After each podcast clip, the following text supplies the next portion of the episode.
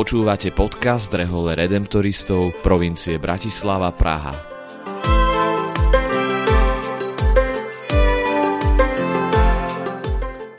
Kongregácia Najsvätejšieho Vykupiteľa Redemptoristi je rehoľou, ktorú pred takmer 300 rokmi založil svätý Alfons neďaleko Neapola v dnešnom južnom Taliansku.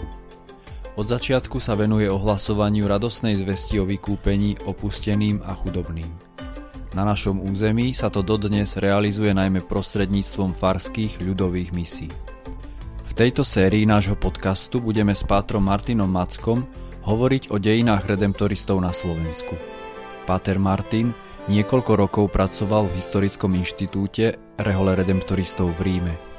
Naše pôsobenie na území Slovenska nám priblíži v širších historických súvislostiach, ale aj prostredníctvom konkrétnych životných príbehov.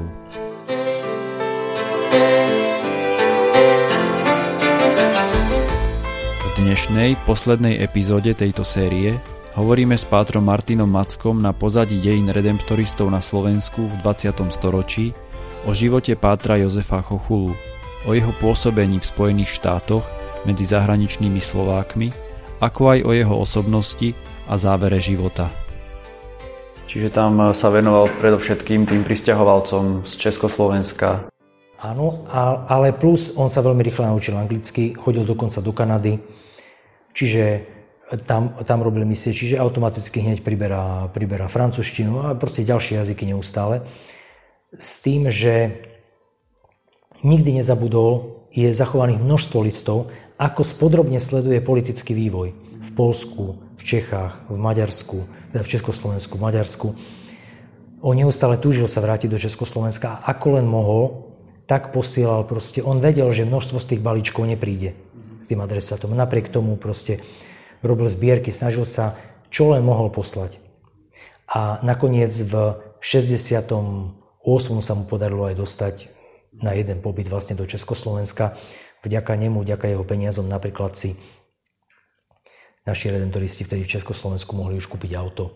A tak, čiže naozaj ako snažil sa podporovať a nezabúdal nikdy na tých, napríklad aj na tých, čo mu pomohli ujsť.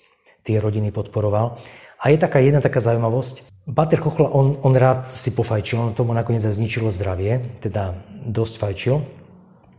A rád si dal pohárik vína. A páter Janok spomína, že sa s ním stretol vo Viedni. Už ho nestihol na Slovensku, ale ešte išiel do Viedne, vtedy to ešte bola možnosť, v 68. a tam sa spolu stretli. A on vždy tak robil, že niekoho pozval do reštaurácie. A on keď pozval, on nechodil sám, že sám pre seba. Chcel vždy niekoho pozvať. On buď z tých emigrantov niekoho pozval, alebo keď bol s otcom Janokom, tak mu celý príbeh toho, ako ušiel, vlastne rozprával. A otec Janok tak spomínal, že na jeho pomery až neuveriteľné, čo mu dal. On zvyknutý žiť úplne v tej najväčšej skromnosti v komunizme, tak Chochula mu tam objednal, čo len proste mohol. Takže takto bol naozaj človek, ktorý nezabudol a nezatrpkol. Takže v tomto zmysle. No. Keď hovoríš, že nezatrpkol, tak vracal sa k tej skúsenosti z vyšetrovania, ako si vravel, že ho zlomili. Čo to v ňom zanechalo? Bol teda veľký bojovník proti komunizmu a to na viacerých rovinách sa odohrávalo. Jednak pomáhal zakladať aj ten ústav Cyrila a Metoda v Ríme. Máme jednu fotku, kde je s otcom kardinálom Tomkom, na tej fotke aj otec kardinál si na ňo ešte stále spomína.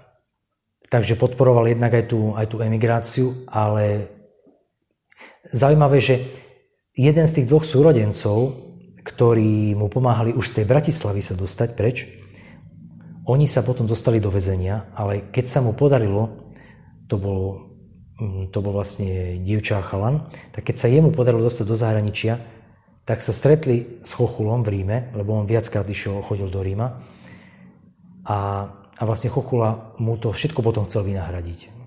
Takže mu pomáhal vlastne v tých štúdiách, aby dokončil a tak ďalej. No. Takže toto, a naozaj sa zachovali napríklad aj krásne listy, alebo aspoň pozdravy, ktoré písal napríklad vlastnej rodine alebo známym a tu nám do Československa, čiže no, veľmi také. Ako zaujímavé, že by sme mohli povedať, že človek, ktorý má srdce, že... Takže toto ma skôr zaujímavé. Mal svoje neresti, ako hovorím, mal svoje limity, aj v tom zmysle, že niektoré veci teda nie rád robil, ale na druhej strane zasa v tomto bol taký veľký. Kdežto je jeho brat, to by som len tak dodal, že ešte je tu František, jeho brat celú dobu s ním. František to nikdy nevedel pochopiť, on bol asketa. On bol proste tiež vynikajúci nemčinár, samozrejme obidva študovali v tom Mautern. Oni totižto chceli aj robiť misie pre Nemcov na Slovensku, aj nejaké spravili, no ale potom boli Nemci vyvezení po vojne, takže táto pastorácia skončila, ale František potom bol aj väznený. Na následky väzenia potom zomrel. A častokrát vlastne aj napríklad František spomínal, že keby Jozef vedel, že ako to je. Že...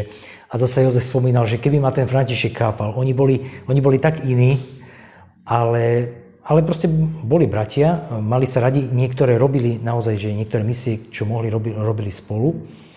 A na druhej strane to boli veľmi, veľmi také rozdielne osobnosti. Páter Jozef ešte na konci života prežil takú možno najväčšiu skúšku svojho života. Bol chorý, ťažko chorý. V tom, že vlastne on, ktorý chcel neustále chodiť, tak už keď sa vrátil z toho Československa, tak už bol ťažko chorý a v podstate posledných 14 rokov strávil v takom kláštore redemptoristov, ktorý nie tak ďaleko od New Yorku, ktorý vlastne bol pre takýchto starých a chorých kňazov. A to bolo pre neho ťažké. On aj píše v niektorých listoch, že Pán Boh ma naozaj priprel k zemi. Že modlím sa, čítam, ale trpím tým, že takto proste som na tom. A postupne vlastne tá bezmocnosť, to asi bolo také najťažšie. Že on, ktorý chcel neustále behať po ľuďoch, tak bol ešte očistený a to je naozaj dlhá doba života, že to není, že 5 dní. Ale v podstate môžem povedať, že 14 rokov približne takýmto spôsobom bol doslova nemohúci a takmer nič nemohol urobiť. No. A čo pre teba, čo ťa tak najviac obohacuje z jeho života, nejaké možno slova alebo jeho skúsenosť, nejaký odkaz? Existuje taká fotka z primíci jeho, kde je vlastne napísané po latinsky, myslím, tak by to tam bolo, že bol poslaný človek od Boha, alebo tak nejak, ako tá reakcia na Jana Krstiteľa, misionára a tak ďalej. A v živote sa to naplnilo v tom zmysle, že bol poslaný človek, že bol poslaný ako misionár, to cítil ako svoje poslanie, a zároveň, že zostal človekom. Je množstvo príbehov z jeho... Keď napríklad páter Jedlička, spomína náš páter Jedlička, keď už ako viceprovinciál chodil k ním do juvenátu, do slovenského juvenátu, tak dokázal sa zabávať s tými chlapcami, čo bolo pre nich nepredstaviteľné, lebo a hlavne aj v tej dobe, no proste keď bol niekto, mal nejakú akože pozíciu a teraz sa dokázal s chlapcami zabávať, alebo cestoval niekde s nimi vlakom, to také jednoduché veci, na dnešnú dobu by sa to zdalo, že nič, ale... Stále spomína páter Jedlička, že jak im niekde, keď prestupovali na nejakej stanici, tak im tam nakúpil cukríky chalanom a takže to sa im páčilo. Alebo on bol aj zvyknutý z Mautern, že napríklad na Mikuláša tam bol taký zvyk, že vtedy vlastne robili nejaký program tí študenti a tak a on nemal problém sa zapojiť vlastne do toho programu sám, čiže v tomto zmysle nemuseli sa ho báť, že ako si nejakú prirodzenú autoritu mal, niektorí to až tak kritizovali, že nemusí byť až takýto, ale nakoniec bol rešpektovaný. Aj teda vo vlastnej provincii. Až teda samozrejme nemôžeme vyhovieť všetkým, to je jasné. Ale ten rešpekt si získal. Keď napríklad som aj porovnával niektoré iné osudy redemptoristov, z Československa som tak sledoval, ktorí ušli, ako ušli, čo robili. Nájdeme aj takých, ktorí viac menej boli tak zlomení, že už nevládali niečo ďalej robiť, ale on práve, že chcel to nejakým spôsobom vynáradiť, lebo vnímal to, že Boh ho zachránil. Že naozaj to bola, že Boh ho zachránil, dal mu nejaké dary, mal možnosť študovať viac ako iní, mal možnosť riadiť veci, ktoré iní nemohli sa dostať k tomu, mal možnosť ujsť tam, kde druhí nemohli, čiže chcel to potom nejak vynáhradiť. Tak ďakujem, Martin, za toto rozprávanie.